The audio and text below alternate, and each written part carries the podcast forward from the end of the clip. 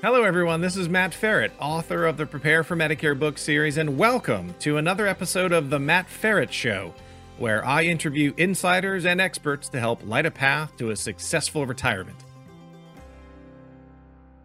If you're listening to this, put a face with a voice. I've got a YouTube channel, and you can find it on the show homepage at themattferetshow.com or just search for it on YouTube. Thanks in advance for liking, following, and subscribing everywhere you're listening and watching. We've all heard this term caregiving, and for each of us, it likely conjures up different thoughts and emotions. Oxford Dictionary defines caregiving as the activity or profession of regularly looking after a child or a sick, elderly, or disabled person.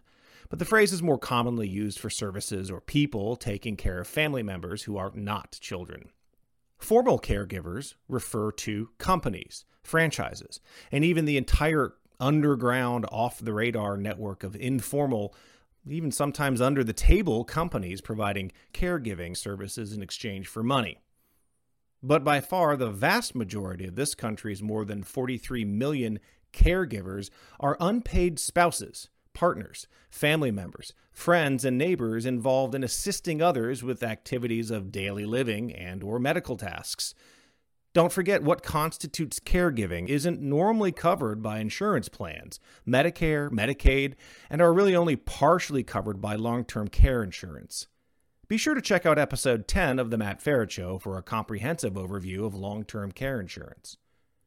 The Blue Cross and Blue Shield Association estimates the annual economic impact of both types of caregiving across these channels is estimated at $264 billion. Yes, I said annual. And yes, that means per year, which is absolutely astounding.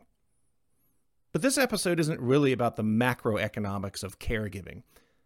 The mental and physical strain on caregivers and their families, those billions of dollars don't measure, is the focus of this episode of The Matt Feret Show. Charlotte Bayala is my guest today. Charlotte is a caregiver. She's going to give us an insider's view into her caregiving journey, how to prioritize yourself, your family, your activity, your mental well being, and your physical health. She's used yoga, meditation, and other caregiver outlets along the way and now she's helping other caregivers across the country navigate formal caregiving, informal caregiving, and everything in between. Enjoy. Charlotte, welcome to the show. Thank you, Matt, for having me. I really appreciate being able to have this conversation with you. Yeah, it's going to be awesome. I, I know already. Uh, so, caregiving, that's what we're talking about today. Very serious topic and um, a topic for millions and millions of Americans, and one that's not often discussed many places. Um, yes. It's kind of this silent uh, underground Facebook group website. Um, I mean, you know this, so I'll be quiet. Yeah. You tell your story. Go ahead. Yeah, you know, about almost 10 years ago, everything we were just living a normal life as a, a family with, you know, my husband and I and our daughter um, just having fun. And um, it was around Christmas time when he, my husband, started not to feel well, and he noticed that there was a lump on his neck. So the doctor right away um, had him come in and checked him out and said, you know, I really think that we should have this lump biopsied.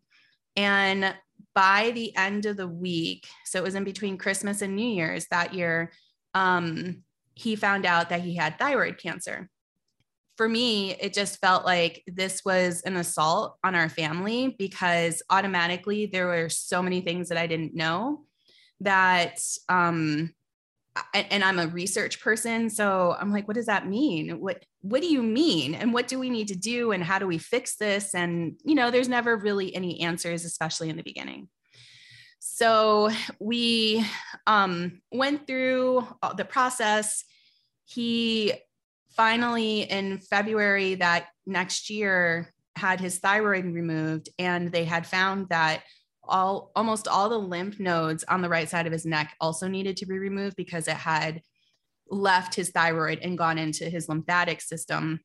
And it was just a matted mess. That was like the scientific term that the doctors told us. Um, and so when that happens with thyroid cancer the what normally happens is it you're not 100% free of having cancer because it has already spread. So then what happens after that is you try to stop the spread. You try, you know, they did um, radioactive iodine therapy, um, which in itself is crazy because you're basically trying to radiate whatever's left by taking this massive pill and um, isolate. And then, you know, over the past 10 years, it's just been some years there have been multiple surgeries. We've been a couple of years where it has, where we've been free of surgery. But they basically, you spend the rest of your life combating it by taking, you know, high levels of, of thyroid hormone and then picking it out whenever it gets too big. So you can live with thyroid cancer, but it is not easy living.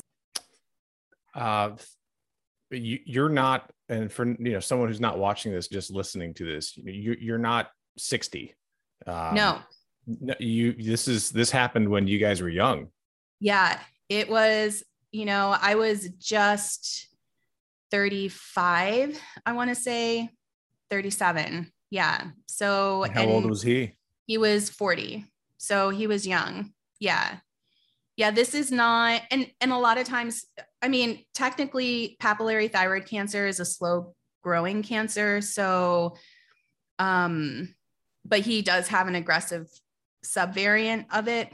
Um so that's why if someone who's older is diagnosed, there's kind of a wait and see and watch things because it does grow slow. But when you have it so early in life, um, you know, then you're being told basically that we're going to, this is going to happen for forever.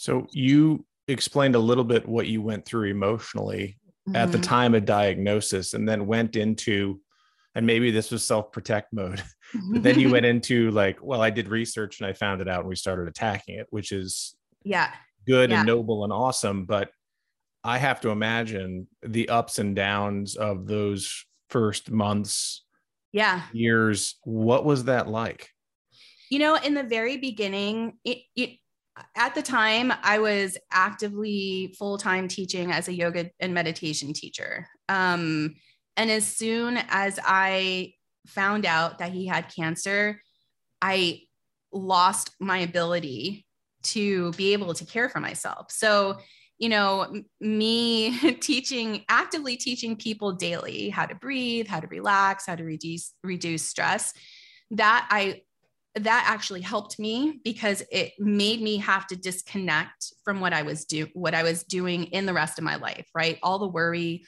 all of the stress because to teach a class I had to focus, right? But then the other 23 hours of the day I spent all my time either trying to control by researching and trying to seek information or was spending the rest of my time worrying, but to a massive level where I would say within the first two months, it became an issue so much so that I contacted my doctor and explained to her what was going on. And, and I told her, you know what? I'm like, I'm really worried about my mental health.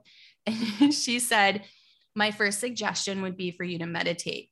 And I got so angry because for me to have that tool already, me teaching other people um, how to do this thing that my doctor suggests that I do, um, I was like, I can't believe that I already, I already had the habit, but finding out that my husband had cancer kicked me off the chair so hard that all I could think of it was self-preservation. Like how do I keep my family intact? So for me those first the first 6 months were hard because I had to somehow learn how to go back to prioritizing myself to not be just a caregiver to my husband, but also his wife and his friend, and have a stable household for my daughter. You know, trying to keep it all together um, and not wanting to let everything, anything fall through the cracks. You know, that was that was the lie that I tried to live for a while because I was like, I got this. Like, we're just going to do it. And I just went all in. Um, but there's only so long caregivers can do that for. You know, it just starts to fall apart. And you said it took you six months before you kind of came above the waterline and took a breath. Yeah. Yeah. What what spurned you to, you know, swim for the surface and and uh, and get your nose and mouth above water? yeah, you know, my husband, I've known my husband since I was in high school. Like we grew up together. Um, and so we in up until the time that he found out that he had cancer we had spent the majority of our lives together and enjoying life and so i was confronted with this period of time where after i got over the fear after i controlled the worry i realized that we weren't really living the way that we would want to like there there wasn't a good balance in life um, we weren't enjoying life in spite of what was happening. And so I think it was the two of us together without talking about it. Like we didn't have a family meeting and say, all right, this has been a sucky six months. Now we're just going to flip the switch and, you know, roll over into the way things used to be. But I think we just instinctually, since we really enjoyed spending time with each other, like we came back to that fairly quickly um, and had to work hard at choosing to see things as positively as we could, but without being a rose colored glasses type of couple. Like we are the most sarcastic group that you can probably like we are not everything's rosy. Like I'm not even that type of yoga teacher. So um we were just like this isn't going to break us. Like we're going to we're going to have to live with this. And so we're going to have to figure out how to do it. I mean, and you've said this, and I definitely want to get into this the yoga and the meditation uh, mm-hmm. teacher, not even just a practitioner, just like you're teaching this stuff. Um, yeah. And I want to hear a lot more about that. But looking back to those first six months, mm-hmm. what would you, for people listening and or watching, what would you urge someone to do faster or differently mm-hmm. uh, or or you know more slowly than you did yeah. in the first six months. If if right now they're listening or watching, going, I'm right there. I think the first thing once you have an, an opportunity for everything to slow down enough for you to realize what's actually happening is for someone who's just become a caregiver or even someone who's been a caregiver for years and just still feels like this is to realize that when something happens to your loved one, when they find out that they have a disease or they've become disabled, that changes their life and it changes your life. And the problem is that if you continue to try to live your life the way you did before you became a caregiver, you will constantly be battling against these ideals that you have um, for what life happiness means to you um, that aren't there anymore you become a different person as soon as you hear those words.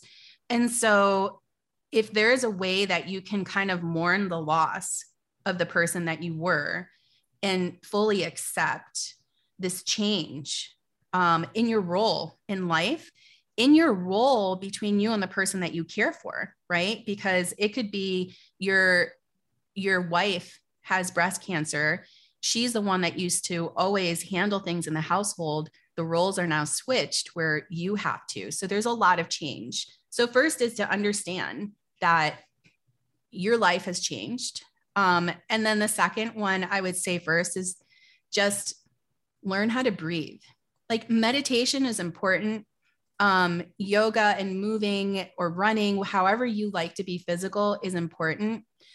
But if you're scared of the quiet, which is meditation and yoga, right? If you're scared of the emotions, the thoughts, the feelings that will come up, if that makes it difficult, what I would say is to learn how to truly breathe, because that's something that you can do when you're waiting in a waiting room, when you're walking down a hall, when you're waiting at a return line in a store and you're just frustrated. I find that learning how to use my breath in order to calm my nervous system is by far the one tool I would never give up. So beyond prescription drugs and beyond, uh, you know, running a marathon, um, right. breathing, breathing, deep breathing, like not breathing to keep you alive. That's what we do all day long, right? We have to breathe in order to live. Um, what we do when we breathe normally is not sufficient to allow your body to understand that you you're safe. It's basically you're running on autopilot. Your body knows you have to breathe to stay alive, and so it does the minimum that it needs to. When you become stressed, if you notice, your breath becomes a lot shallower. It'll come a lot quicker. Let's say you're getting news in a doctor's office and you're anticipating that it's going to be bad. Like you can hold your breath. So the more stressed out you are, the less breathing you do. And when you do that, your body instinctually is thinking, there's something wrong. I need to do everything to protect this body. And so your nervous system starts to go into this fight or flight mode. But if you're able to find yourself in that place and take even just five deep breaths, like letting go of your belly, just like breathing like a baby would while it's sleeping, um, you would notice that you feel so much better in just those five breaths. And did you forget how to do that? Did you? Oh, you hold your breath a lot. Yeah. yeah. yeah. like I forgot how to do everything. It was like my mind was wiped clean of all knowledge I had of things that I could do to help myself because 100% of my energy went into trying to keep my husband alive as if I had that power and trying to keep life as normal as possible for my daughter. Nothing else mattered at that point. And so anything that I did for myself was not even an afterthought. It just wasn't there. Even with me teaching regularly, I saw that as that was my job. Like that, that completely switch to I have to go to work. How am I going to get to work? How am I going to work and not cry through a yoga class? Right. So the focus was how can I do that? And and I would go in and leave as quickly as possible. So it was what I did to try to continue with my responsibilities in my house and outside at work. So before we move on to six months plus, I want to yeah. Talk, let's talk. You said family, you said daughter, um, mm-hmm. extended family. Yeah. Uh, what was, did you, did they help? Did they not? Did they know what to do? I mean, right. Did, has anyone done this before? Did they move in? Did you not want them to move in? And your daughter, she's in school yeah what was the, i mean talk about uh, what was that all like yeah we um didn't live near family at the time um we were in wisconsin and our family was scattered in between um pennsylvania and puerto rico and florida. And so the thing is we had as soon as we got married we moved away from home. And so i think that was a good thing because we we grew up as adults together and didn't have the opportunity to kind of have that to fall back on to have family nearby. There are pros and cons to that. I think you know we could think of pr- lots of pros and cons just sitting back depending on where you are on that spectrum. But um so at we jumped in not expecting any help except for when he needed to have his thyroid removed. That first surgery, um, we had his parents come in and then my sister came in. And so that way we could have my daughter go to school, um, have people to support her at home, and then have a little support when my husband and I came back because he was in the hospital almost a week and I never left the hospital during that time. So to know that she, my daughter was supported and she was being cared for um, was really the biggest help that we could have. And then we had a lot of friends that really stepped in in the beginning. Um, the hard thing with caregiving, though, especially for caregivers who are going to be caregivers long term, is that that help, like people love to jump in and help. People from his office you know, did um we didn't have things like Grubhub like 10 years ago. Like you couldn't really order, but they um they brought meals and they organized that. Um, those things happen for max a month if you're lucky. After that, it gets a little difficult if you're expecting it, right? If you're if you just see that as gravy, like, oh my goodness, thank goodness I don't have to cook today. Someone just brought a lasagna. Like that's the best way to look at it. Um, I think that some caregivers have family in town and those family members don't help the way they would expect them to. And that causes them more pain than than if they didn't have those people in town. So I can't say that not having family in town was a, good or bad thing. I know they showed up when we needed them to, though.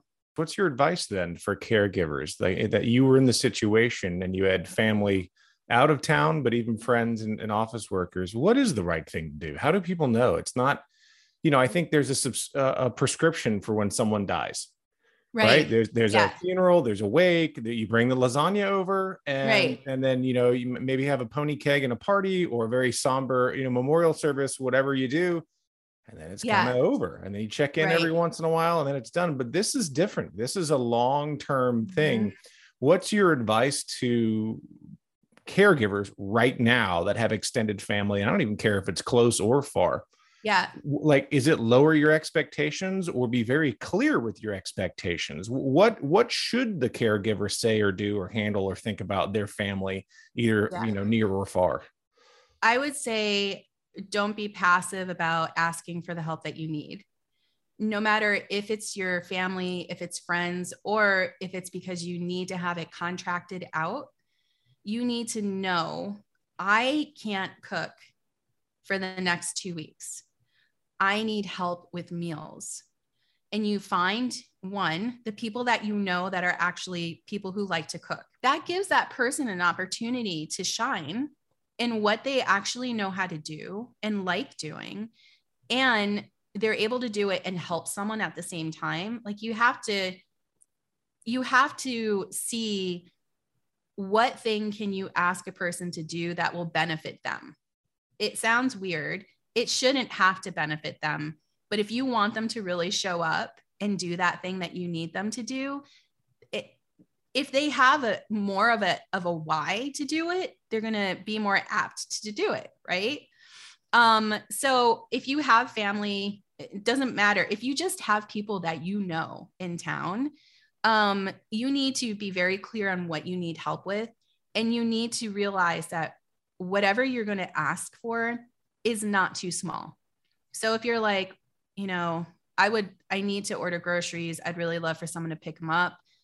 But, you know, I don't really think that I can do it. Right. All those little things that you're like, well, whatever, I can do it. I don't have to ask someone to do it. Those pile up. And then you have a long list of things that you could be asking people to help you with that you're doing all by yourself just because you don't think that it's a big enough of an ask. It doesn't have to be a big ask and be very clear that you need the help. On Tuesday, I really need a meal. Can you help me with that? Yes or no? There's no, hey, maybe on Tuesday, if you're up to it, or if you have time. No, not if you have time. Can you do it? Because the thing is, if you if you're wishy-washy about it, people are more apt to not follow through. And when people don't follow through on something that they've told a caregiver they can do, automatically the caregiver will be more inclined to think, oh, well, then I'm just going to stop asking for help because people aren't going to show up. The hurt of people not showing up for you is enough for you to reconsider ever asking for help again. So, because you're already vulnerable and asking for help for something that you normally would have been able to do. That's that's hard to do. So if a caregiver asks for help, they're they've already had to go through this thought process and an emotional process to actually have those words come out of their mouth. So if you don't show up after you've said yes if they're waiting around at home to make sure that you know where the the lawnmower is or for you to come help remove snow um, and you don't show up you've not only ruined their day you've possibly put them into this spiral of I got to do this all by myself. How am I going to do this all by myself? I'm asking for help. Like people told, like I heard Charlotte say, I have to ask for help. I asked for help. They didn't show up. So you have to be very clear. And I personally would say, if that person doesn't show up, you need to advocate for yourself and say, hey, I really, I was waiting for you to come around so I could show you where the lawnmower is. Um, this is what happened. I just want to make sure that we were clear that that today was the day that you're going to come because you know maybe maybe something happened that you don't know about. But don't just sit around and say well no one's going to help me. This no why didn't you show up? I mean it's so hard to do. It takes so much energy i was going to say that takes a lot. I mean because does. i think most of us oh okay i'm going to speak for most of us. I would probably just go oh that, that person didn't want to help and i was right. i was a burden or i was overbearing exactly i'd shrink back and i'd never ask him for anything again either out of embarrassment or out of anger. And you're saying right. proactively do not do that. Don't do that because this isn't about they're not you can't take it personal. If you hired someone to cut your grass and they didn't show up you would follow up and say, This was my assigned day. I was waiting because I had to let you in or whatever. If you have someone who's going to clean your house and they don't show up and you have to be there for them to do that, then you would have no problem complaining about it. Right. Yeah. yeah. So if there's a family or friend that that says, hey i'm going to come help you clean let's you know get all the cleaning supplies together and and i'm going to show up and you wake up that day and you get everything ready and then they don't show up. Not just show up not show up and not tell you they're not going to be there right? That's unacceptable. And i think the thing is since we're asking for things that are abnormal for us to ask for like before caregiving we would not have asked for that help. Um, we take it really personally um, not only the person not showing up or not showing up the way we'd like them to, but just the fact that we have to ask. It's an emotional thing to ask for help. But here's the important thing if you try to do it all, you will fail. There's no way that you can run your life without support and be a caregiver. The stress is too much. Um, the overwhelm can can really start to wear you down. And then what happens is the more stress you are under, and the longer amount of time that you're under that stress, the more you're going to be apt to having your own health issues. And if you have stress induced health issues like heart disease or diabetes or any of those those big diseases um, then who's going to take care of you right like, if you're taking care of someone, how can you take care of someone if you need help yourself? So, for me, if you can try to remove that, it's really personal, which is difficult to do. I understand. But if there could be just a little bit of frustration thrown in there, because you're seeing that it's not just about you, it's about the person that you care for. They're they're taking from that person then maybe that's enough for you to say, look, hey, like I need for you to to help me. You said you were going to, you didn't show up, you know, let's reschedule. Right? And are you actually going to show up this time? Because if not, you need to tell me now and I just need to find another way to do it it's hard. Caregiving is not easy. No, it that sounds that sounds like for a lot of people that would be a change and to advocate for yourself. It's not just for yourself, but it's for your mm-hmm. family. It's for your extended right. family because somebody's going to have to help you with it. If you right. say you're going to help, then then then help and if not, then don't offer. Like sounds right. like, right? And then when exactly. when you do, make sure you follow make sure you, you come through. And then yes. if you don't come through as a caregiver, advocate for yourself and that's the hardest thing for caregivers to do is to advocate for themselves. For me that's the hardest thing for me to get a person to do to say i am worth the trouble to actually stand up for myself to create boundaries and to do things for myself that i need to do so that in the end all these things are so that you can be a caregiver long term right? So when you start saying well i'm not enough it's not that big of a deal. you're actually taking time away from you being able to just enjoy time with that person that you're caring for. And you mentioned, I would definitely want to get to this too. So I know I'm putting placeholders in yoga, meditation, but also the caregiver's physical health. That's mm-hmm. a thing. It's a big thing because I've read uh, in a couple of places where when you're a caregiver, your life expectancy drops. Yes. Which is so I'm I'm I'm gonna I'm gonna do that, but mm-hmm. before I do that, go six months plus because again, yeah. you you're a long term caregiver. This isn't a six month cancer diagnosis or a 12 right. or an 18 month. You said 10 years. Yeah. So if stage one is diagnosis and shock, stage two is six months shock. What are the yeah. other stages and what six months plus? What yeah. what is that journey like? So, long term cancer caregiving is like riding on one of those rickety old wooden roller coasters, right? And so, um, stage one is they shoot you right up that hill and you're screaming all the way, right? And then that hill is as long as it needs to take. And then the person will have treatment, um, surgery. Sometimes it's not six months. Sometimes a cancer with chemo can be a year, right? So you're constantly screaming up that hill or anticipating the drop, right? Um, but then once I got past that stage, which was about six months, then it was the roller coaster continued and I could start to see, all right, you know, he was at a three month interval of seeing the doctor in the beginning. Um, so that means scans, blood work, um, and seeing the oncologist. And so we would essentially be like, all right, we got a breather. Like we have two and a half months because, you know, a half a month before you have to go see the doctor for a recheck, you start to get anxious about it. And so you, you start like you you're you're buckled in and you start going up that roller coaster hill again and then you know, once you get to the doctor and they give you whatever the recommendation is, either that hill down is really short or it's really long, right? It's it's like, oh my goodness. Like, you know, you're on a roller coaster, you can't see what's next because the hill is so high. But then you get over that hill and you're like, oh, this is nothing. Like we just dropped a couple of feet, or it's we drop all the way back down. And you never know until you're at the top. And that's the problem. So your your life is never a full balanced, let's just keep living.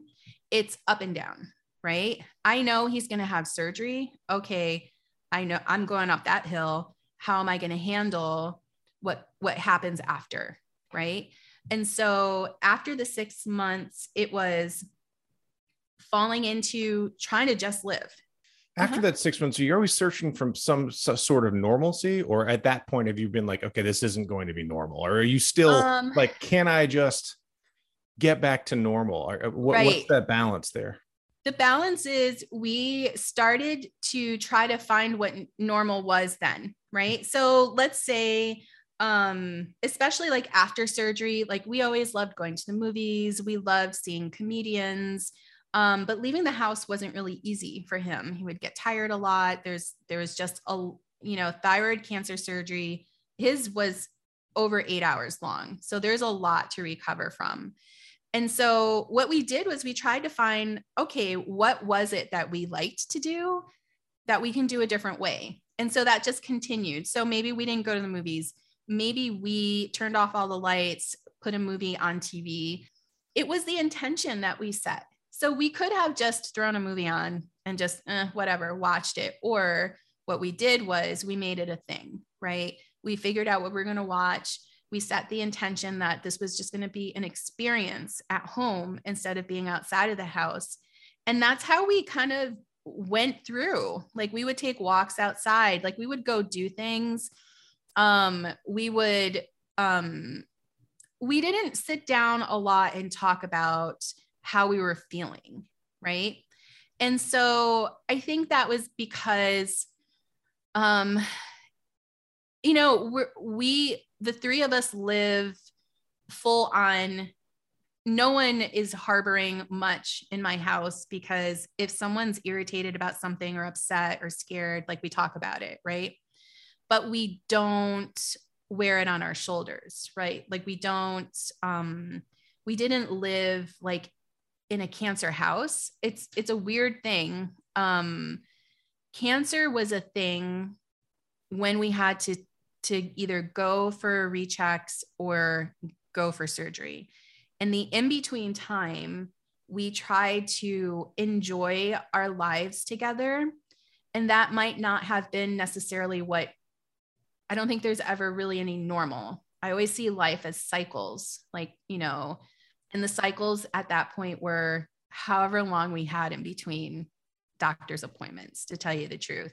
And in between, we just tried to to do the things that we liked doing. And sometimes that changes when your life changes. Talk to me a little bit more about that. Um, how did your I mean, obviously your relationship had to evolve over that time, but how did your love evolve or your idea of love 10 years ago and and your journey uh, over the last 10 how did that evolve yeah. what surprised you i think what surprised me the most was how seamless it seemed to be for us to go through this period of just hardship and heartbreak and loss even though there was no loss of life there was loss of just the balance we had in our relationship um the loss of of living life relatively carefree you know before cancer if you're in life with cancer you look back before cancer and you're like oh my goodness life was so much easier back then even though there are probably things that felt hard right? Um so i think the what was actually the good thing was that we were able to kind of sit back and be supported by how strong our relationship was before he had cancer. And I think that's the problem oftentimes when you're a caregiver of someone um, who you're in a relationship with. If your relationship wasn't strong, it don't expect for it to automatically become stronger when you're under this because you really see how people are when they're under this much stress. We're able to shield the world from that when life is easy. But then when life becomes uncomfortable um, or you feel threatened, you just go into base personality. And so if you didn't, if, if you had issues in your relationship before caregiving, they're going to be exacerbated when you become a caregiver. They're not going to get better. It's going to get harder. And so the problem is then can you work on it? Yes, you should because if you're going to stay and caregive long term, then then you need to, right? Because if not, if the person um was combative or just, you know, verbally abusive, that's not going to get better. So you know, if you weren't working on it before, you need to work on it now. So for us, you can't put like it sounds like you can't put your relationship life on pause. You really have right. to say cancer, caregiving, and that doesn't mean we can't go to counseling or work on things exactly. together with you know with or without a counselor or or a, or a pastor or something like that. Yes, because if because there's so much more. There's there's so much more happening in your life. There's so much more happening in your relationship. For me, the issue that I had was I often get hyper focused on things. And so my focus was on taking care of him. Um, so when I got him home after his first surgery, it was how is he doing? How is how is he healing? What does he need?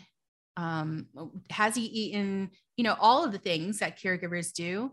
But that I didn't flip the switch often, where then I was like, I'm just going to sit next to you. We're just going to hang out, you know, watch TV, laugh, talk, go for a walk. You know, sometimes if we went for a walk, it was because he needed to, like he needed to move. That was the caregiver part of me. That wasn't the, you know, I just want to go for a walk with you. It's how we think about things. And I don't think that a lot of caregivers, first of all, have the opportunity to stop and say, wait a minute, when was the last time I just was a person with him? You know? Um, and if you asked a caregiver who's very overwhelmed at the moment, they would say, you know what, I don't really care. Like, I'm just trying to keep it together. I just want to, I'm doing all the things that I need to do. I'm washing the clothes, I'm washing the dishes, I'm making sure that they have food. I have to, you know, all these things. When do I have time to be a wife or a sister or a daughter? Right. And what I realized was it has to happen all the time. Because what happens is you lose time, right? If you're not mindful of what is happening in your day, you miss them looking at you because they need something. They're scared, right? They need human connection just as much as you do. And just like it's hard to ask for help, it's hard to ask for connection. It's hard to to work towards that because then that's you being vulnerable again, right? And then if it fails, that hurts. And when it hurts, you don't want to do it again. So if that happens, you're in a really bad circle of not connecting with the person that you've given up so much of your life to take care of. And so for me, that's one of the saddest things is for someone to take care of someone be out of love, but not have have time in a day to actually just love them. How did you figure out? Well, when did you figure out you needed to do that, and how did you do it? Yeah, it it was within that first six months. Like finally, when I kind of like got got to this place where I was like, wait a minute, this is this is not working for me at all. This is not fun. I can't keep feeling like crap like this. Um, it was then that I started to kind of take a take a step back and and I actually had to do more for myself in order to see how I was reacting with my world and the people in it. So I needed to take I needed to catch my breath literally and figuratively. And when that happened, I realized, well, wait a minute, like I could feel it then, right?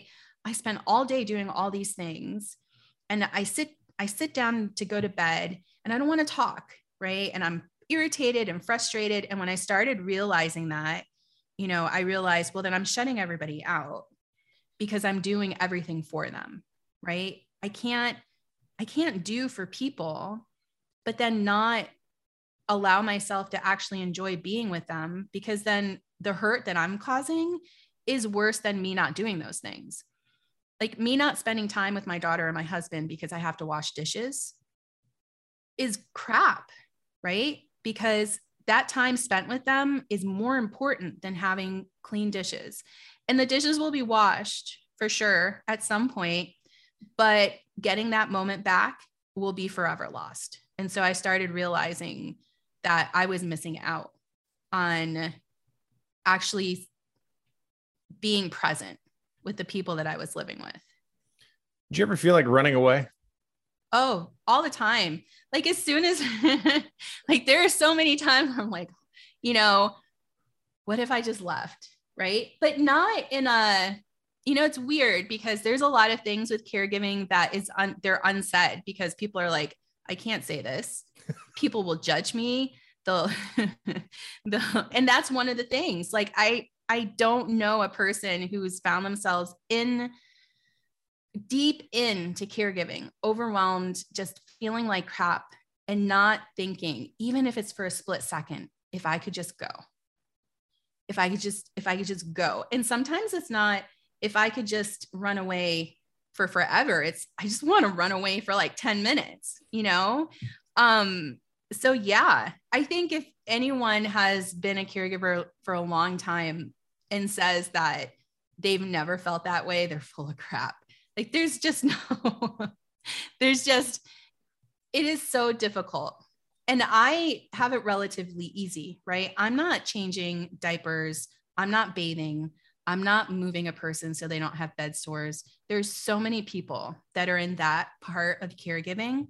Um, I've had it in terms of caregiving relatively easy comparing comparing to other people but i've even had moments where i'm like crap this is too much because there are times where you're like life before was so much better even if it wasn't right life before was so it's always better right even though when you were in it, you're probably like, this sucks. But when you're looking back, you're like, it was so much better then. If only I could just be that person again. And I think it's normal to, I mean, when I was a parent, there were times where my daughter maybe was having a temper tantrum in the middle of a mall. And I was like, if only I could run away right now. Like, I just want to like snap my finger. Yep. so if definitely, leave, yes. If I just leave the stroller here in the middle of the Sears, would someone take care of them? Exactly. you know, caregiving for me, I I can see a lot of parallels between caregiving and parenting. But the thing is, when you're a caregiver, you don't have the support that a parent normally has. Um, you don't have.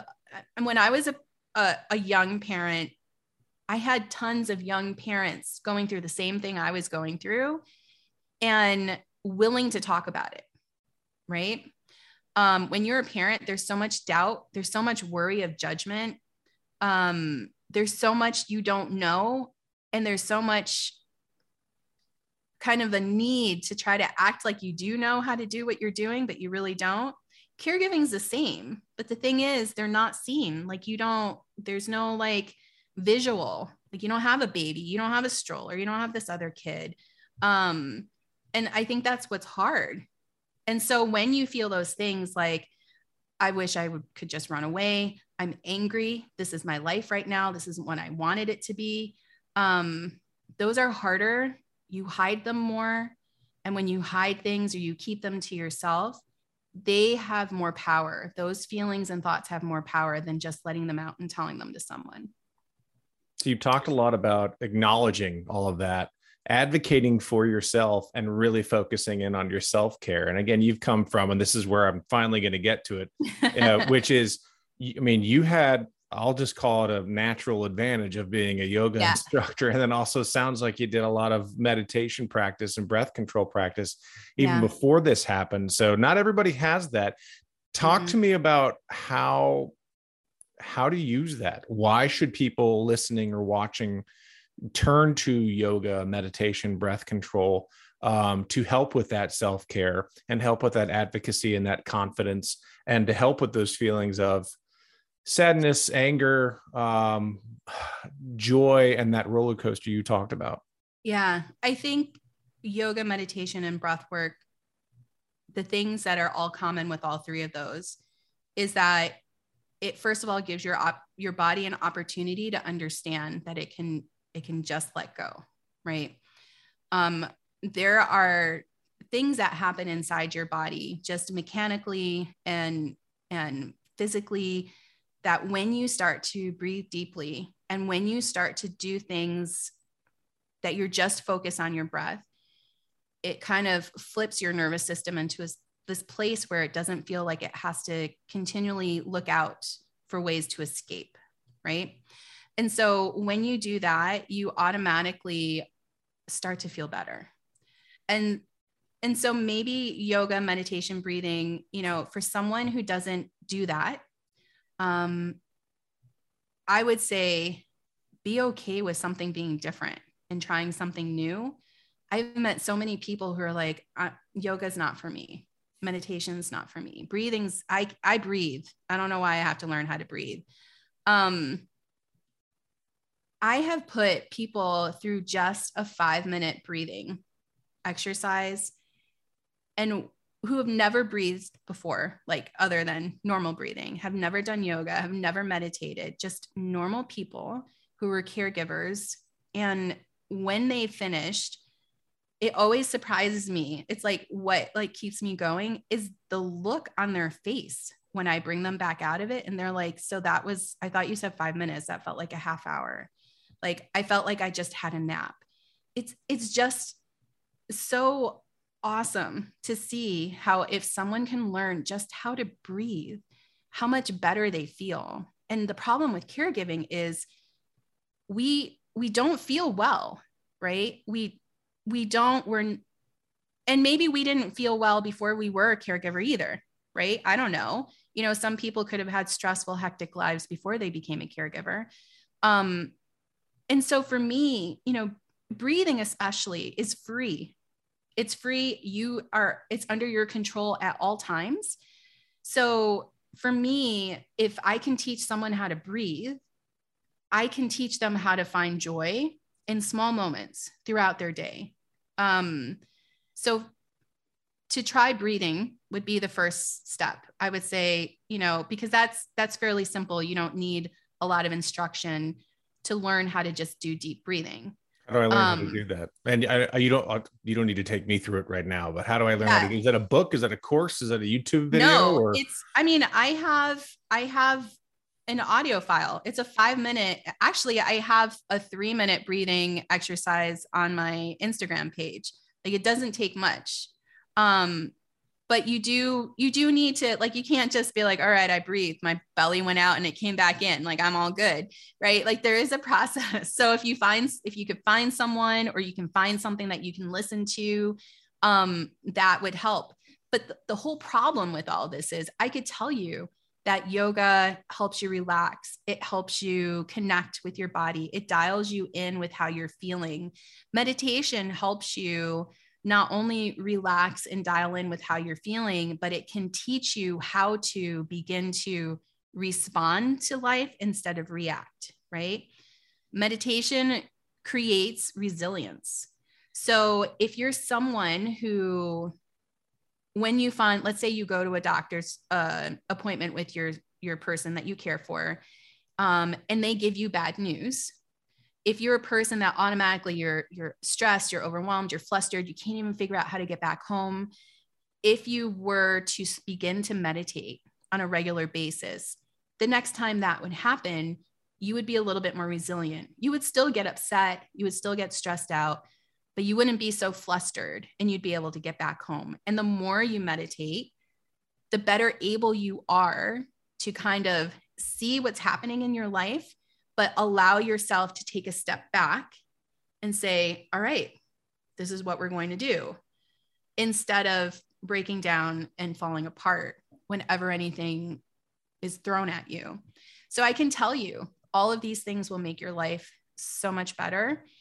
Um, it doesn't create happiness per se, but it allows you to have those windows of opportunity to find happiness because you're more aware of yourself and your life it helps you not be your emotions, right? So you come to this place where you don't say, I am sad, I am anxious, I'm stressed. You start to move into, I feel sad, I feel anxious, I feel stressed. And when you can separate yourself from your emotions, you're better able to live your life outside of them, right? Because if you were to wake up in the morning and say, I am so stressed out, you would spend the rest of your day stressed out. But if you can come to a place where you wake up and you're like, well, this is going to be a difficult day. I might feel stressed, but let's see what happens. Um, that's a big change. So I can tell you, you can do all that. Just yoga, just meditation, just breathing. The problem is, is that you have to want it. I can't help someone who's like, I don't need to breathe breathing isn't anything. I'm already doing it. All right, well, I can maybe we could do a breathing exercise and we can try it out. Um, and if yes, then I'm sure they will see. But you have to want to know, like, you have to want better. You have to want more in life than what you have. Um, and you have to be able to put in the work. Caregiving is work. Um, taking care of yourself is work and someone can say i'm too tired to do anything. And my response to that is life is is hard. We get what we put into it. I want to help you figure out how to make it easy for you to figure out these things because people don't have to be meditators. That's fine. Some people can't sit down for 5 minutes with themselves in quiet like it's too much, it's too noisy in your head. I completely understand that. My husband is not a meditator as much as I try. He is not.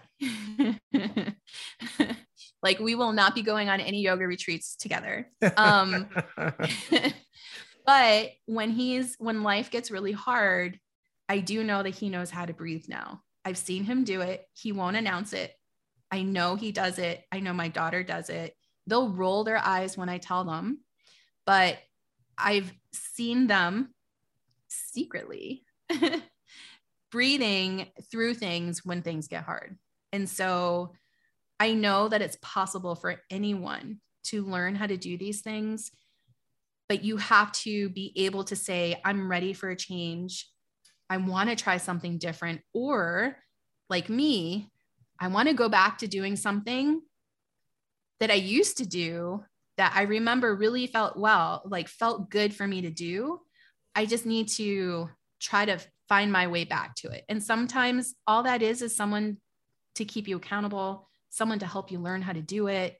Um, for me, I did have that advantage.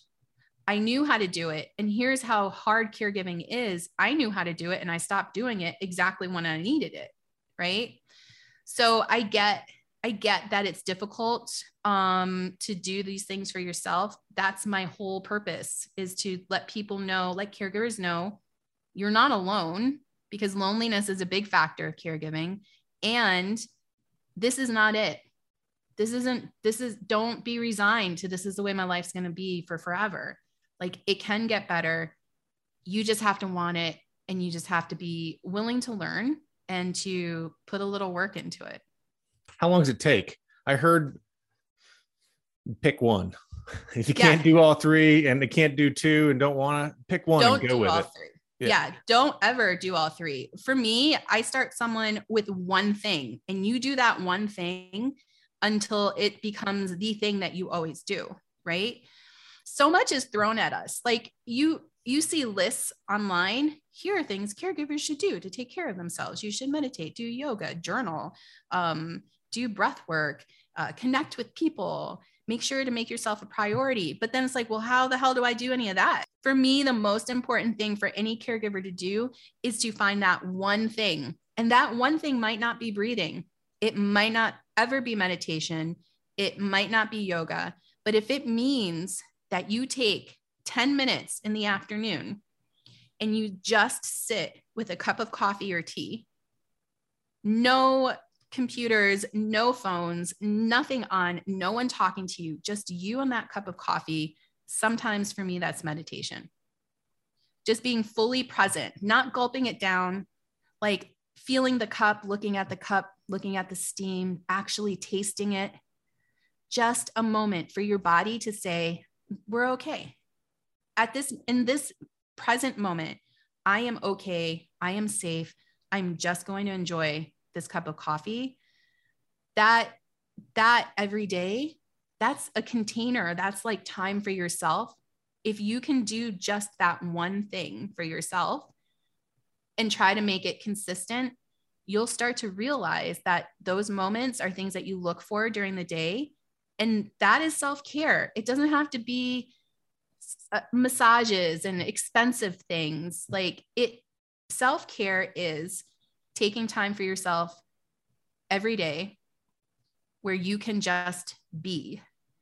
Be with yourself not taking care of anyone not doing anything with not listening as little out outside input from your world as possible so you could just focus on one thing. Because i can tell you if you focus on that cup of coffee your breath is not fast. It's not shallow. It's going to be a lot calmer and it's just happening on its own where do I start?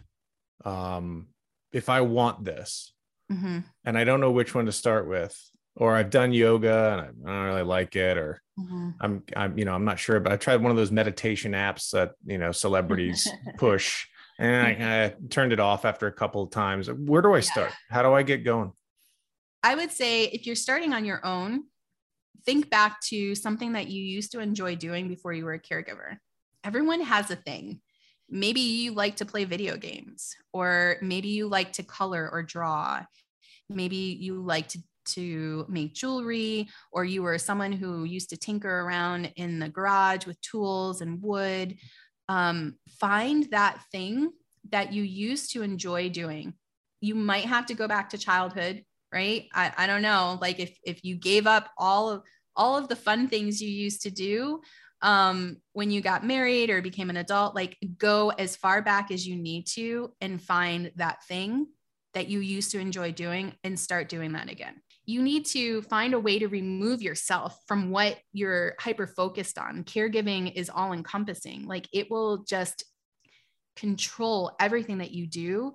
You just, all you need is to remove yourself from that. So, whatever you can do to do that is what you need. It does not have to be the standard thing from a list that you keep seeing. There's no secret, you know, happiness factor in journaling if you don't like to write. It's it's not going to happen. So either find something that you enjoy doing, find your way back to that, or if you need to be held accountable, if you need someone to kind of be like that backup, like, no, that was wrong. You need to do that for yourself. I can't believe they they were complaining that you just wanted to sit down to drink a cup of coffee. Like if you need that, then you need to find that person. How do you find that group?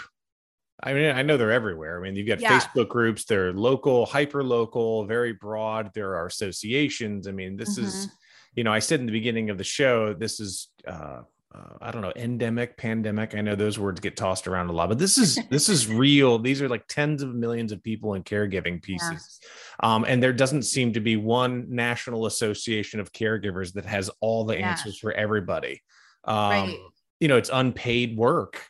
Uh, yeah. People sacrifice careers, they sacrifice travel. What have you found in your 10 years of being a caregiver to be the most helpful? Yeah, I, I think that um, finding any way to be in community with people who are going through the same thing um, with the energy that you that you need in your life right so there are some groups out in the world that you can easily connect to that might not be completely positive, right?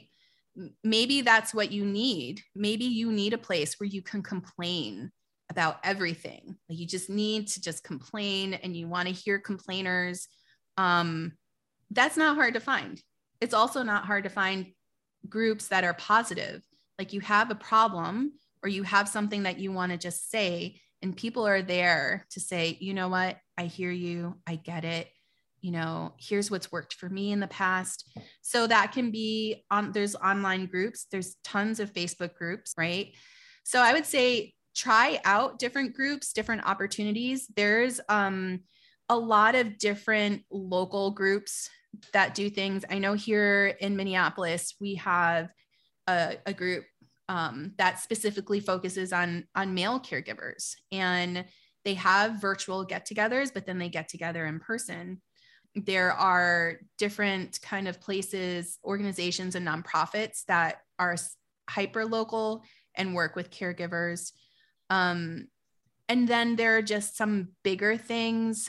Uh, some of the cancer organizations have kind of an offshoot caregiver um, subset where they'll have resources. And then so you they do have groups within that you can that are moderated. It's it's the how is it moderated and what is the focus? And and you have to be okay with a group not being okay i would say if you're in a group and at any point you don't feel good about yourself for some reason or you feel like you can't share the way you'd like to then find a different group and i think it's like that i mean if you think about therapy which I suggest all caregivers do for themselves. Um, you know, sometimes a therapist just isn't a good fit. And, and that's not a personal thing, it's just a thing. And you just move on to the next one. Have you found more value in online national associations, Facebook groups in terms of uh, your journey, or have you found more value to the local in person kind of thing, or is it a combo? Yeah. Um, well, the thing is, when I first became a caregiver, Facebook groups weren't a thing. I, I feel so old, but um, me feel old. Facebook groups, I mean, Facebook existed, so I'm not that old, but right. Facebook groups were not a thing. And there weren't a lot of local groups. So when I so called grew up as a caregiver, it was me trying to figure it out for myself. And the frustrating thing is, never have I been with my husband in a medical center that has addressed or reached out in a caregiver capacity, right? And so for me, I really didn't, I really haven't been in any of those groups or, or, kind of visited until maybe in the past three years. Well, wait a minute. Hold on. Rewind that. So mm-hmm. you just, I think you just said, I mean, you've been going to hospitals and doctor's appointments for 10 No one years. has asked me how caregiving has been. Nobody has offered caregiver resources or kind of a caregiver kind of, hey, this is what your life is going to be like and we've been in big like famous medical centers. Like we haven't it hasn't been like local in the middle of nowhere. Like these are cancer centers that we've been in that have not reached out in any way that has to do with caregiving. In fact sometimes doctors will not even say hey how are you doing? How are you doing? You know when i get that we're an oncologist their focus is my husband's cancer. But i think there's something to be said with just checking in because caregivers really feel unseen, like we're invisible, right? And so that starts, I know it started for me the first time I walked into a doctor's office with my husband when it came to talking about his cancer, because there was never a check in.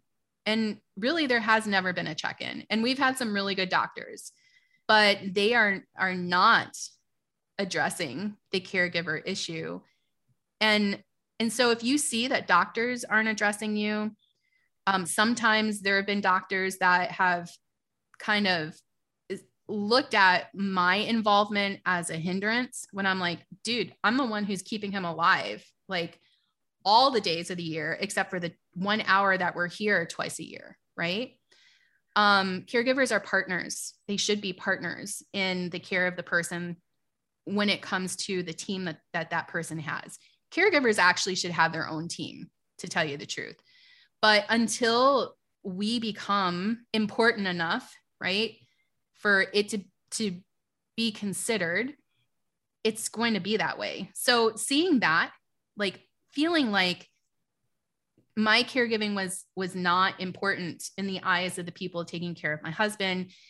Growing up as a caregiver in those early years not really having a connection with other caregivers because those groups didn't really exist is why when i finally got to a place where where i thought well how can i change that? That's where the podcast came from and everything after that. It was solely so that other caregivers could know look, you are not alone. You feel alone. Caregiving is lonely because of these things, but you are not alone. And the things that you're thinking, saying in your head and doing are not just you. You are you are not wrong, should not feel guilty for feeling these things.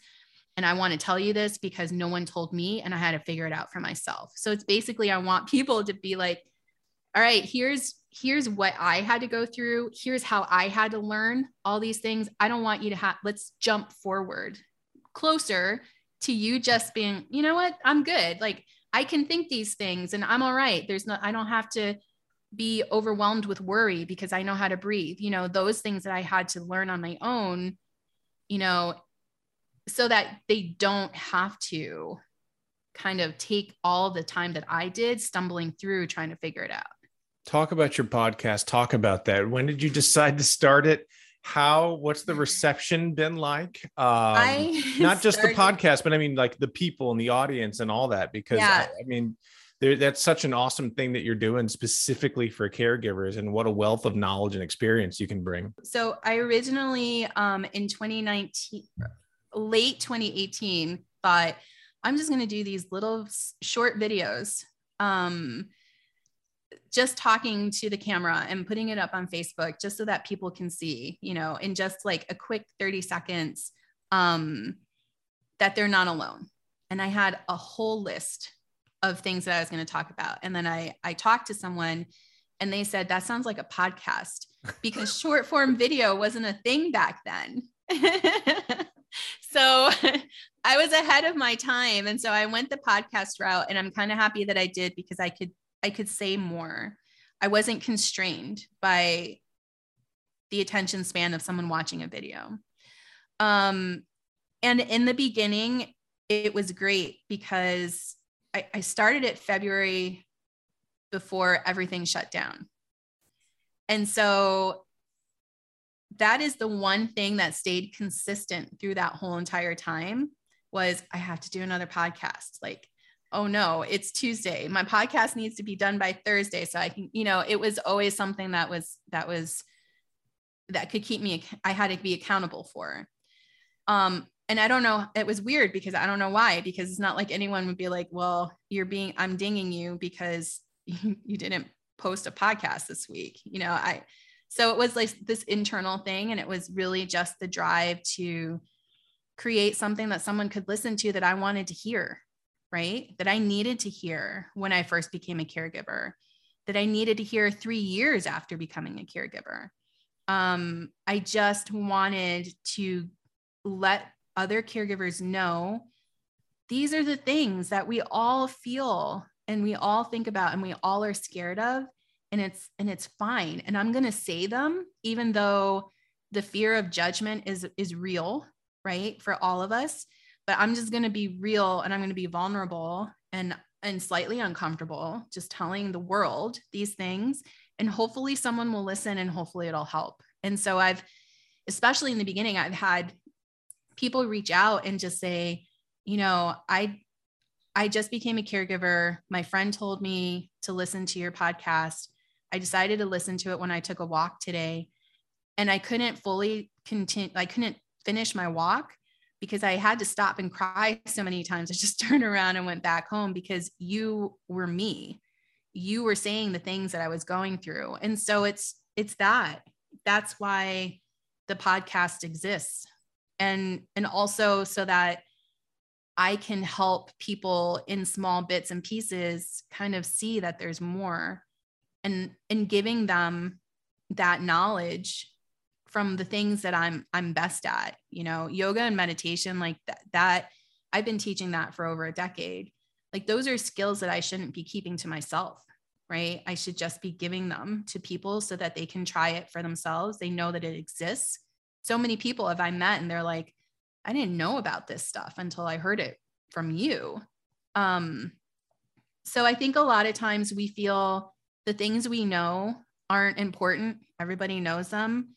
But I think if every caregiver went out and like just posted on whatever social media they're on, I'm a caregiver. First of all, I'm a caregiver. Some people in your life might even know that.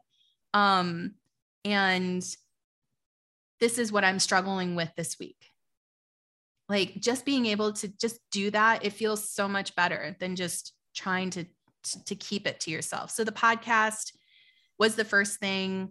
The caregiver coaching came after that. And then there's some other new things that are happening next month that I'm excited about. So it's just me finding different ways to kind of connect in in however that person needs to be connected with. Not everybody likes to listen. Some people need to read. Some people need to have that connection with a person. So just being available in ways that I can do things best um, to help people kind of find their way because caregiving is um, you know it's not valued. So if you're doing something that's not valued you have to work harder to make it important in your life. Charlotte, thank you so much for the time today and all of the wisdom and insight that you've shared. Are there any i mean I, I, look we could talk for another hour and a half. I know we could because there were topics i didn't get to. So maybe we'll do this again in a while um what what questions did i not ask that i should have? No i think you asked the important things you know? Um basically just know that if you're a caregiver you're important. People need to be there to help you ask for the help that you need create your own team, even if you have to piece it together yourself. And you need to make yourself a priority because if you don't, then you won't be available to care give as long as you'd like to for the person that you love and just spend time with them, enjoy them. Yeah. Charlotte, how do people find you on the internet? Um, they can go to loveyourcaregivinglife.com. Um, and it's the same Instagram, Facebook, TikTok. It's Love Your Caregiving Life uh, that is the best way to find me. Thank you so much. Thank you, Matt. I appreciate it. Be sure to connect with Charlotte at charlottebayala.com and make sure to check out her podcast, Love Your Caregiving Life. You can find links to those, as well as show notes and websites discussed during the show at themattferetshow.com. And of course, please subscribe to the podcast on your podcast platform of choice. I'd also really appreciate it if you'd subscribe to the Matt Feret Show YouTube channel, which you can get to through themattferetshow.com or just by searching for it on YouTube. Until next time, to your wealth, wisdom, and wellness, I'm Matt Feret, and thanks for tuning in.